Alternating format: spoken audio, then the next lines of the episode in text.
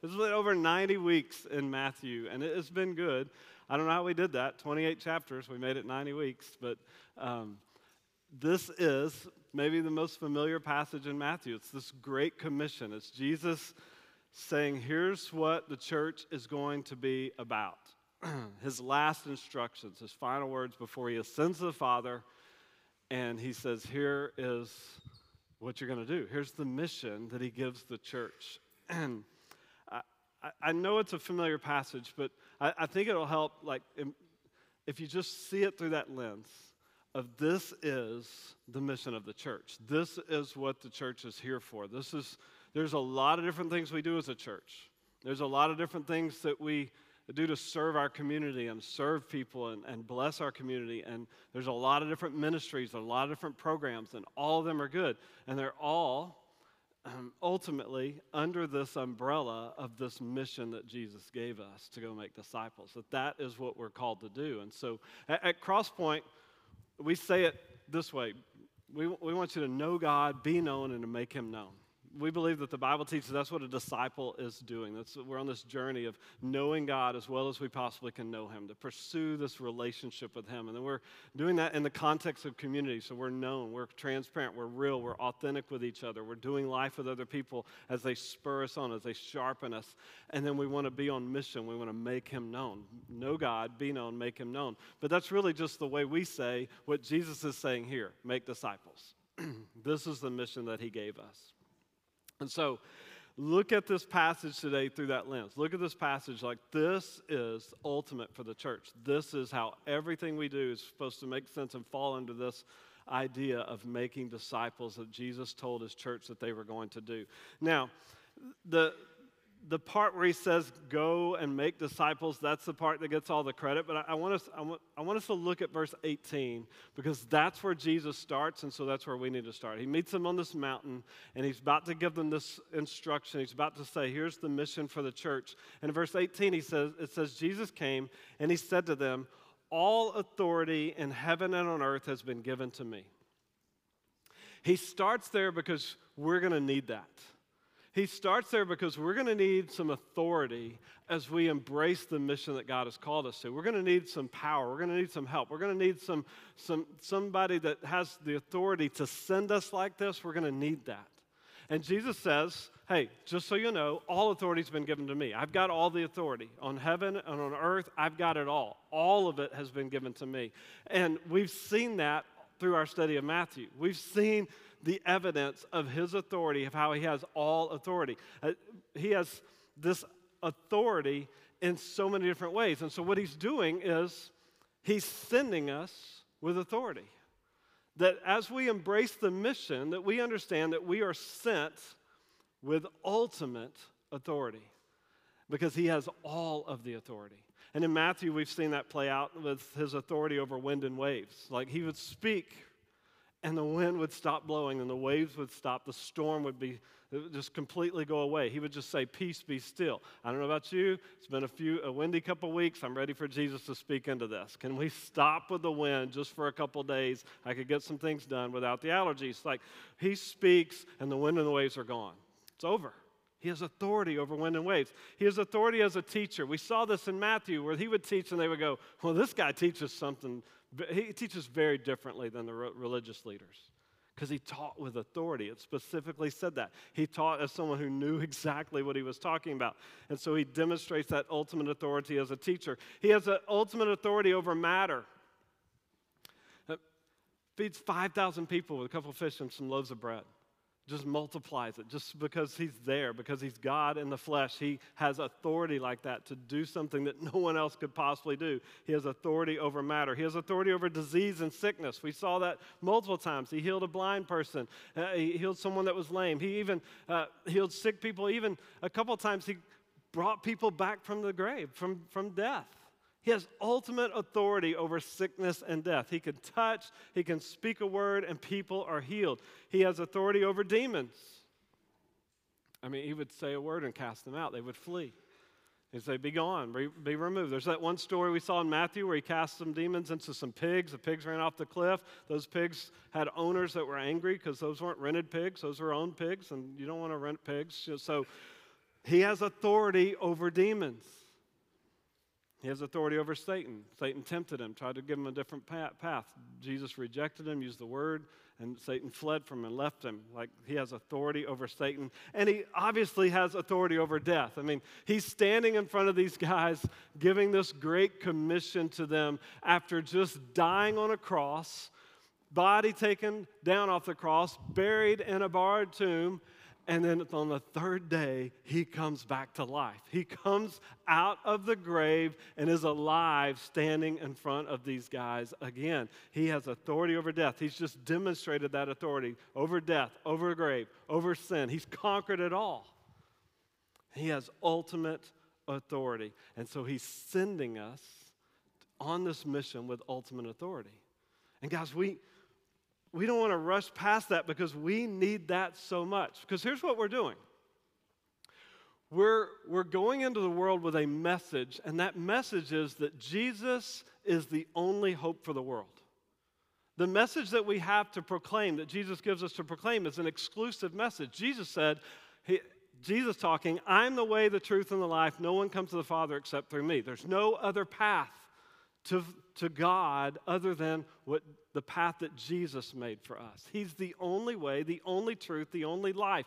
You can't find it outside of him. It's an exclusive claim. The, his disciples saw that, picked up on that, and communicated that when they began to embrace this mission. Peter, in Acts chapter 4, he's t- speaking to the religious leaders and he says, Hey, salvation is found in no one else. There is no other name under heaven given to men by which we must be saved. Jesus is the only hope for the world. And we have a message to proclaim that there is no hope outside of Jesus, that all of us are separated and destined for God's wrath other than Jesus coming in and rescuing us. And we have to share that message with the world. So we're asking, or we're basically going to the world with a message that changes everything. We're, we're, we're trying to change people's minds about everything that they understand about the world. We're, we're changing their lives with this message. Now, you understand, we're not changing anybody's lives. God is the one doing that. He's given us this mission, and that's the result of when we're faithful with that. People's lives are changed forever because of God's work through His people on mission. That's what He's called us to do. And if you're going to do that, you better have some authority. You, you better have somebody with some real clout sending you with that kind of mission to change somebody's mind. You ever tried to change anybody's mind? Does that work well for you? I mean, even if you know that they're wrong, I mean, let me give you an exercise for today. This afternoon, you got nothing to do? Um, get on social media and see if you can find somebody that has a strong opinion about something. May take a minute, I get it. And when you find that, wade into that conversation and see if you can change their mind. Don't do that. Please don't do that, really. I, it'd be better for you to go out in your yard and try to get a tree to change its mind. That'd be a better use of your time. Or just like put on golf and fall asleep. Like that's better, okay? Like it's so hard to change people's mind. And it doesn't, we, you can talk about big things, but I'm just talking about little bitty things, you know? Like iPhone or Android. Try to change somebody's mind on this one side of that thing. I mean, a few weeks ago, Kai preached, and we found out that some of you guys think that In-N-Out that makes a better burger than Whataburger. And so, even though you're wrong, it's hard to change your mind. My son, Dub, back there in the corner, who's a senior in high school, about to graduate and go off into the world, doesn't like bacon. Yeah, he doesn't like bacon. I promise y'all. I've taught him, I've pled with him, I've prayed for him. And he just doesn't like bacon, and he's about to be unleashed into the world. I mean, it's hard to change somebody's mind about something that's not significant. And what Jesus is saying is go in the world and have this message going to change everything. It's the most important, most significant message of all time. Go take that message to the world. You better have some authority. You better know who's sending you. You better know what kind of power he's made available to do this kind of mission, because that's a big, big deal. And that's what Jesus says. That's, I think that's why he starts. Hey, just remember, as I'm sending you, I'm sending you with ultimate authority because I have all of it. I have all the authority you could ever need. Kevin DeYoung, in his book, What is the Mission of the Church, which is a great book, so simple, so just right to the point about the Great Commission, he says it this way There can only be a mission imperative, a command, because there's first this glorious indicative, this truth that God does not send out his church to conquer. He sends us out in the name of the one who has already conquered. We go only because he reigns. We go on this mission knowing that, hey, this actually might work because he's sending us, and he's sending us with all authority. And so, if we're going to embrace the mission, we better have some authority behind us. And Jesus says, I got all the authority, and I'm, I'm going to send. Now, this, this will help us on the mission. This will help us embrace the mission, absolutely. But if you think about this authority idea, it helps you in every single phase of your life. The, the, every area of your life where you're trusting in Jesus, that only happens if He's really reigning and ruling over everything. Uh, the, the fact that I can trust that Jesus is going to come through on all the promises that He's given us, the fact that I can trust that all things work together for good of those who love God and are called according to His purpose, that, that faith and that hope comes from the fact that Jesus is in control of everything. He's reigning and he's ruling over everything. There's not a place, there's not a circumstance where he's not in control. So I can live my life and trust Jesus knowing that he's in charge of it all. So he's in charge of the mission, but he's in charge of everything about our lives. I mean, one of, one of the things I love about being a parent is that you get to make up your own rules.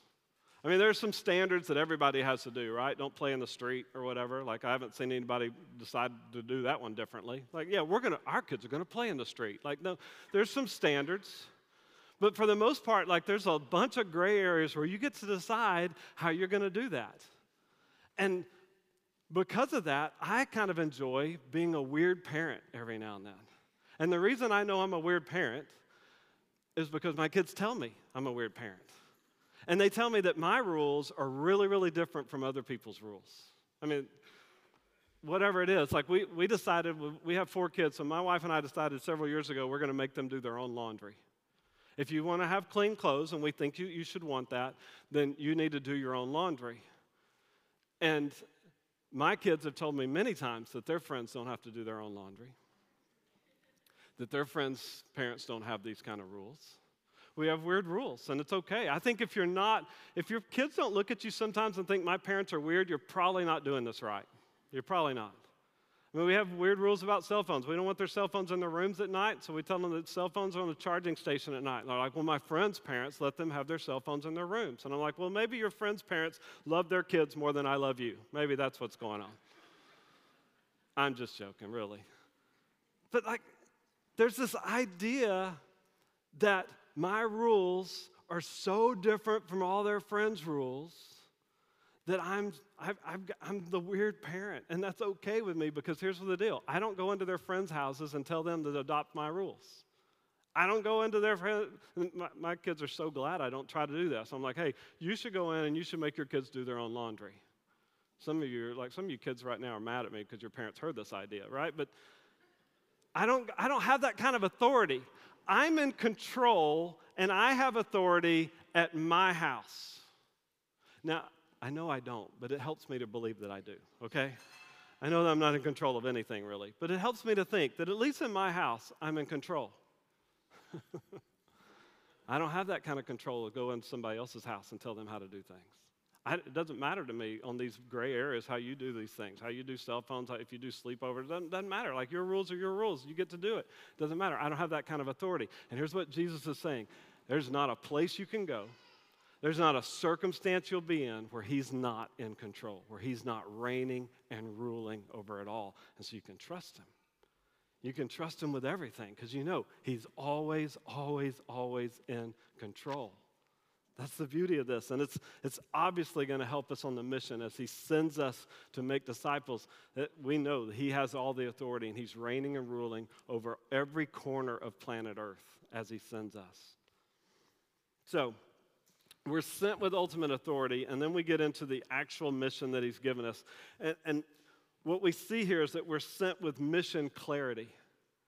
He makes it really, really clear what the mission is. Here's what it's going to look like here, here's what you're supposed to do on this mission mission clarity. Now, what he says here in verse 18, verse 19 really is go therefore and make disciples of all nations. And the, the command, the mission, the Great Commission is really just that make disciples of all nations. There's a little English thing we can do that a lot of people talk about. I want to make a big deal about it, but I do think it's important to point out that the command verb in the sentence is make disciples, it's not go. Go is a participle, which means it's basically saying that as you're going, make disciples. As you're on your way in life, as you're on the move, as you're on your way to other nations, make disciples. Here's the command make disciples of all nations. And so that is the commission. That's the mission. That is what the church is supposed to be doing. Make disciples of all nations. And we're going to talk about what it looks like, what Jesus says it looks like to make disciples in just a second, but I don't want to skip the of all the nations part. Because it's really, really tempting to say something like this Hey, there's a lot of needs right here in our hometown. Why do we have to go to the other side of the world? Well, the reason is because Jesus said to. If we are only focused on our hometown, and, and guys, we have to. We, we're supposed to be a blessing right here where we are. We're supposed to serve our community. We're supposed to be on mission right here in our community. But if that's all we're doing and we're ignoring the rest of the world, we're really not embracing God's mission. His mission is for all the nations, every nation, every tribe, every people group. That's his mission. The Bible says that in the end, as we're all worshiping in heaven, there will be people from every nation, every tribe, and every language represented. Now, here's the deal 2022, right now, there's over 6,000 people groups that are considered unreached in our world today. Over 6,000 unreached people groups. That is 6,000 whole groups of people that are considered unreached in our world. It means they don't have uh, access to the gospel. It's very limited or not even there. There's no church that they could attend. Not, they're not, not going to run into a Christian in their normal daily life. And this people group, these people groups, over 6,000 people groups, represents over 3 billion people. One theologian said, We talk about the second coming all the time when half of the world has never even heard about the first. There's a mission that he's called us to, to go to all the nations, to take the gospel to places where the gospel is not there. It's not existence, not being proclaimed. And that is the mission. And so, what we want to be as a church is understand that this, this charge, this mission that He's given us, it's clear we're supposed to make disciples of all the nations. We're going to make disciples here in our community, and we're going to be involved in what God is doing around the world in all kinds of different ways. We've sent people from our body to live overseas. We've sent teams to serve. Our youth serve at Launchbox and at San Antonio over spring break the last two years with refugees that represent some of these unreached people groups. We'll have a team of students and adults that go to New York this summer, and they'll run into people from maybe as many as 30 different countries, many of them unreached people groups in New York. We're, we're about to uh, start recruiting and enlisting a team to go at the end of the summer to Honduras to make Jesus known to people in need down there, to villages that maybe don't have a church and the gospel's not been proclaimed. Like, we want to be a church that's involved in what God is doing on this mission with a global focus because our God's mission is global. So we must be globally minded. It's local and global, it's both, it's all of it, and we want to make sure that we're not missing that in any way. So make disciples of all nations. So, how do you do that? Well, here's what Jesus says Verse 19, go therefore, and make disciples of all nations. And he says this baptizing them in the name of the Father and of the Son and the Holy Spirit. So the first thing we're going to do is baptize them.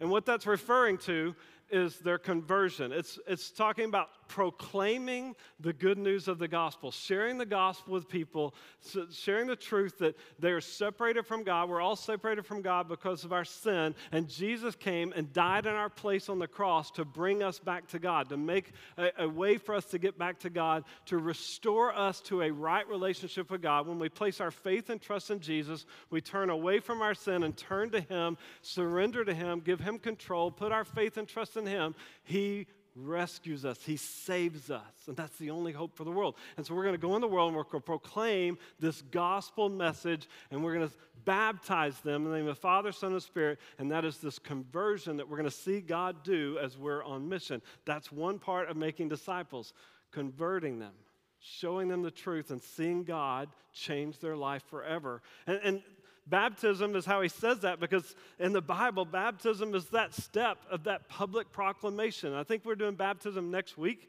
And, and if you haven't been baptized, if you, if you haven't been baptized according to what the Bible says, come talk to us. We'd like to do that next week. We'd like to baptize you as you publicly proclaim your faith in front of everyone and say, I'm going to be a part of what Jesus is doing. I'm part of his family and part of this church.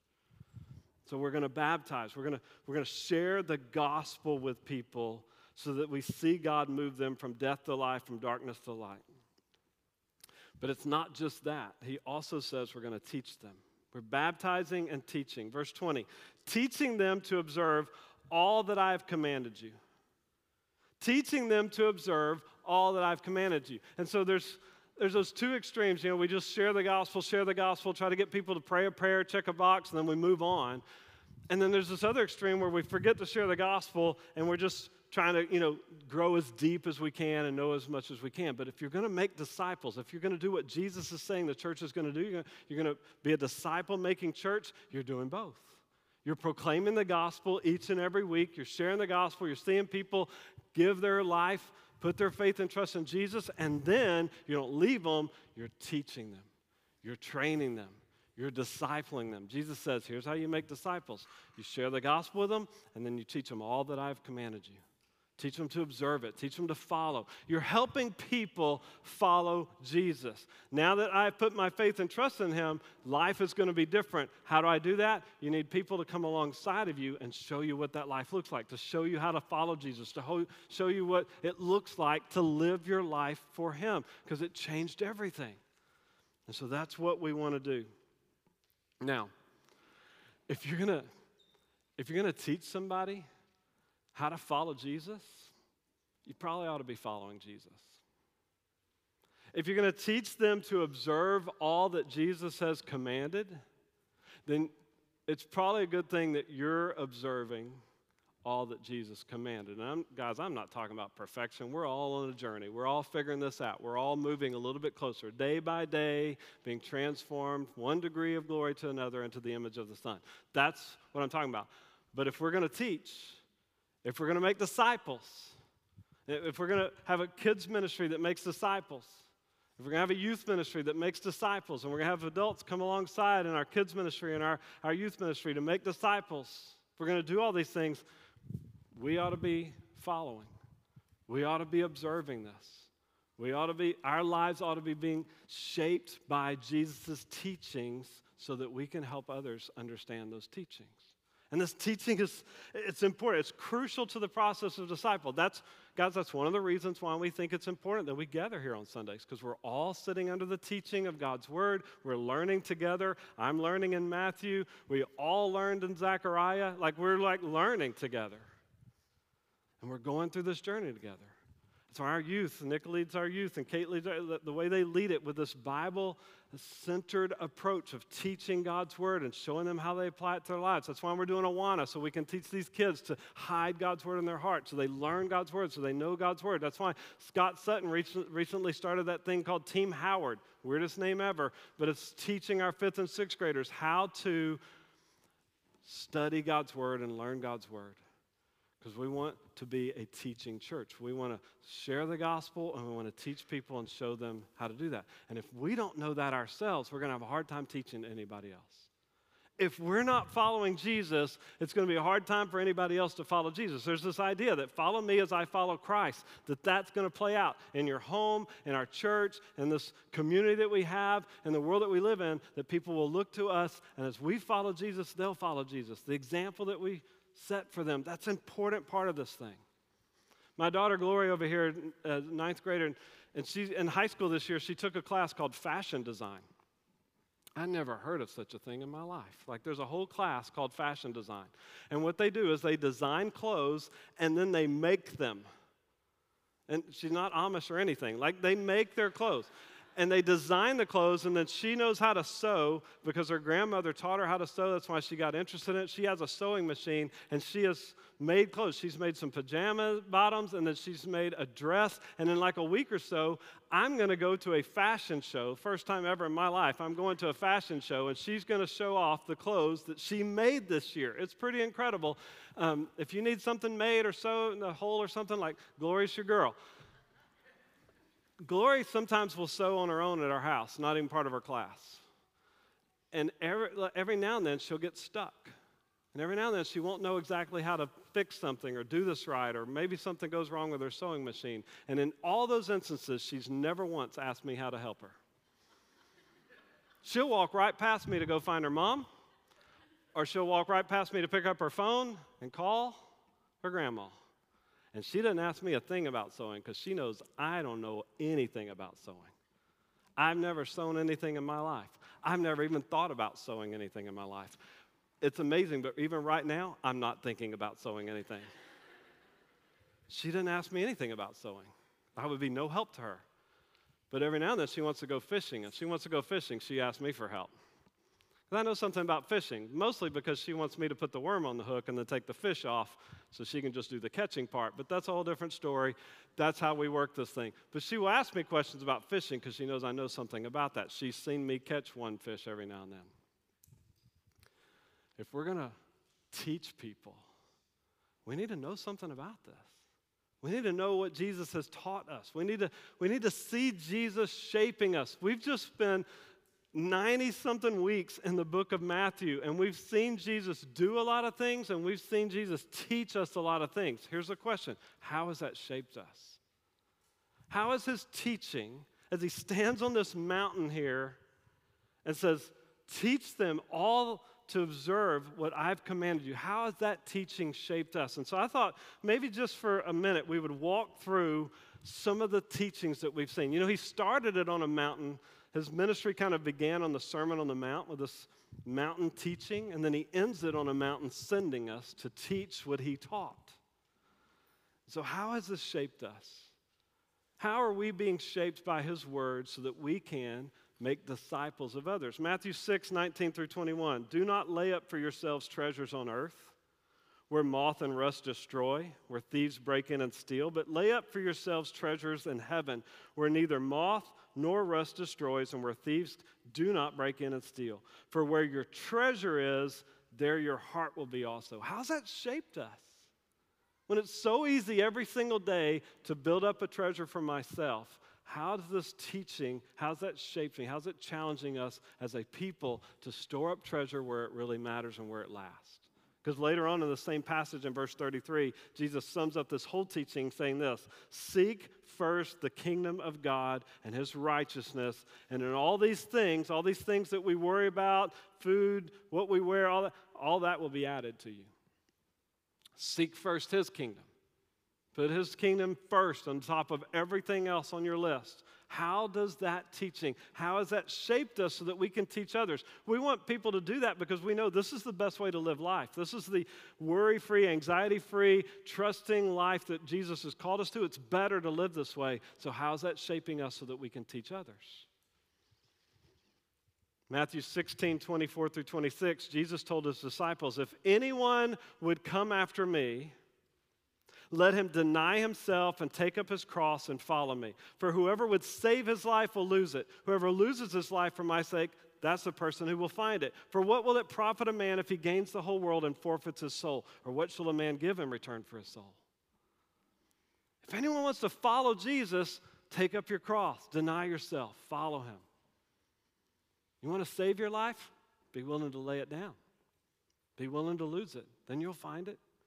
Jesus has got an upside down kingdom that he's implementing and teaches us about. And so, how has his teaching shaped us as a people? So, we're on this journey becoming more like him so that we can make disciples of the people around us. Matthew 20, 25 through 28, Jesus called to them and said, Hey, you know that the rulers of the Gentiles lord it over them, and their great ones exercise authority over them. It shall not be so among you. Whoever would be great among you must be your servant. Whoever would be first among you must be your slave, even as the Son of Man came not to be served, but to serve and to give his life as a ransom for many. Jesus says, Here's how you want to be great. Here's how you lead others serve them, put others first. How is Jesus' teaching shaping us so that we see others and put them first and look to the interests of others before ourselves, the way Jesus did when he came not to be served, but to serve and to lay his life down for us? How is that shaping us into the people that we are disciples, and those are the people that make disciples? And this last one, Matthew 22, 37 through 40, he said to him, You shall love the Lord your God with all your heart, and with all your soul, and with all your mind. This is the great and first commandment. And a second is like it you shall love your neighbor as yourself. On these two commandments depend all the law and the prophets. You know the context? Hey, what's the greatest commandment? And Jesus says, Here it is love God with everything you have. Oh, and there's a second one just like it love your neighbor like yourself. The great commandment fuels the great commission. We'll embrace God's mission when we love God with all of our heart, and then we understand that He's made a whole world of diversity different people, different countries, different backgrounds, and we're going to share heaven with many of them, and we're going to go appreciating God's creation into the world on this mission, and we're going to do that because of our love for our neighbor. We're going to love our neighbor enough to share the gospel with them, love the people on the other side of the planet enough to share the gospel with them. The great commandment fuels the great commission. So, how are these words shaping us? How has our love for God grown because of the teaching of His Word, because of understanding who He is and what He's done, even more than we used to? That we're becoming more like Him because those are the people that make disciples. It's the disciples, it's the ones who are following that can help people, other people follow. We have a mission and we're sent with mission clarity. And this last thing, maybe the most important, we're, we're sent with needed community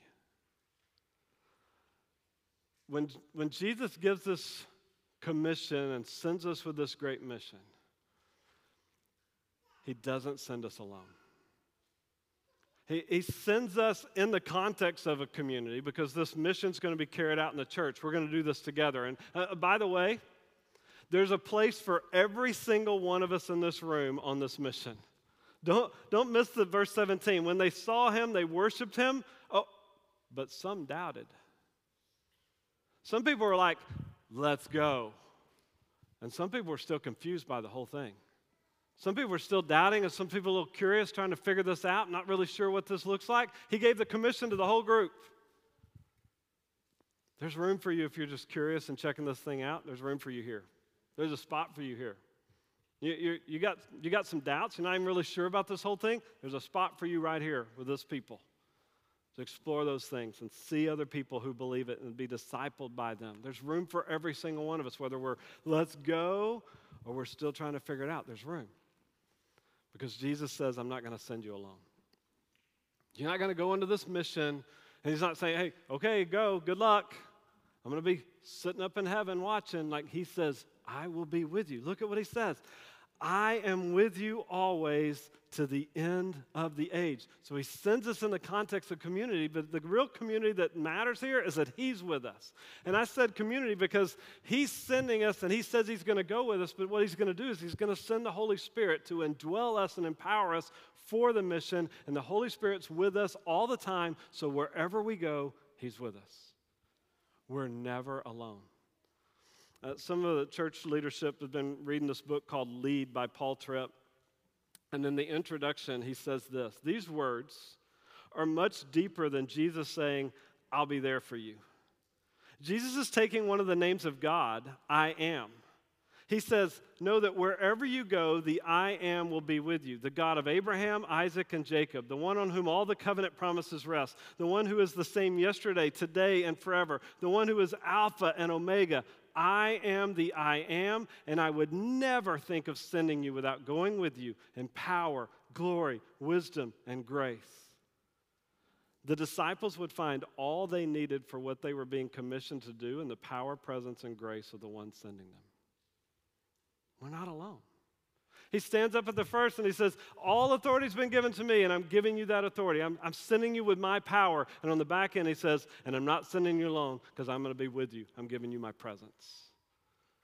The mission happens because of His power and His presence with His people. It's not up to us, it's all His work through us. We just be obedient and we see His power at work, and He's always there with us. So it doesn't matter where the mission plays out, you're never alone. If you go to your school campus and you want to go make disciples and share the gospel there, He's with you. If you're about to be sent into the college world and on a college campus, He's with you. If you're making disciples in your home, Jesus is fueling that. He's giving you what you need to do that. You go to work, you go to your neighbors, you go to the Middle East, you go to New York City, you go to Germany, you go to San Antonio, you go to Honduras. Jesus is with you. He's always with us. We never go alone. Even when we send a couple out to the Middle East and we don't all go with them, they're not alone.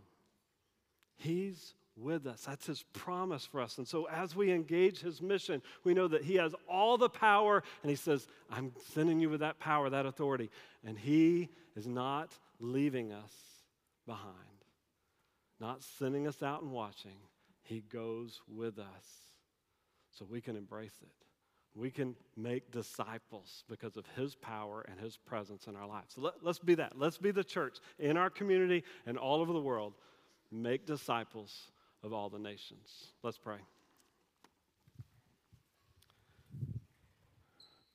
God, thank you for the truth in your word. Thank you for the study in Matthew, even walking back through some of these high points of your teaching.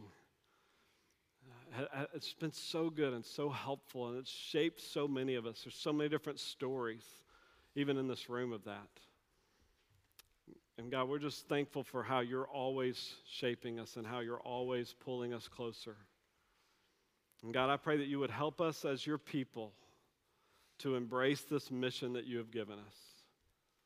That we would, we would serve you and follow you and see you work through us to make disciples right here in our community and even to the ends of the earth.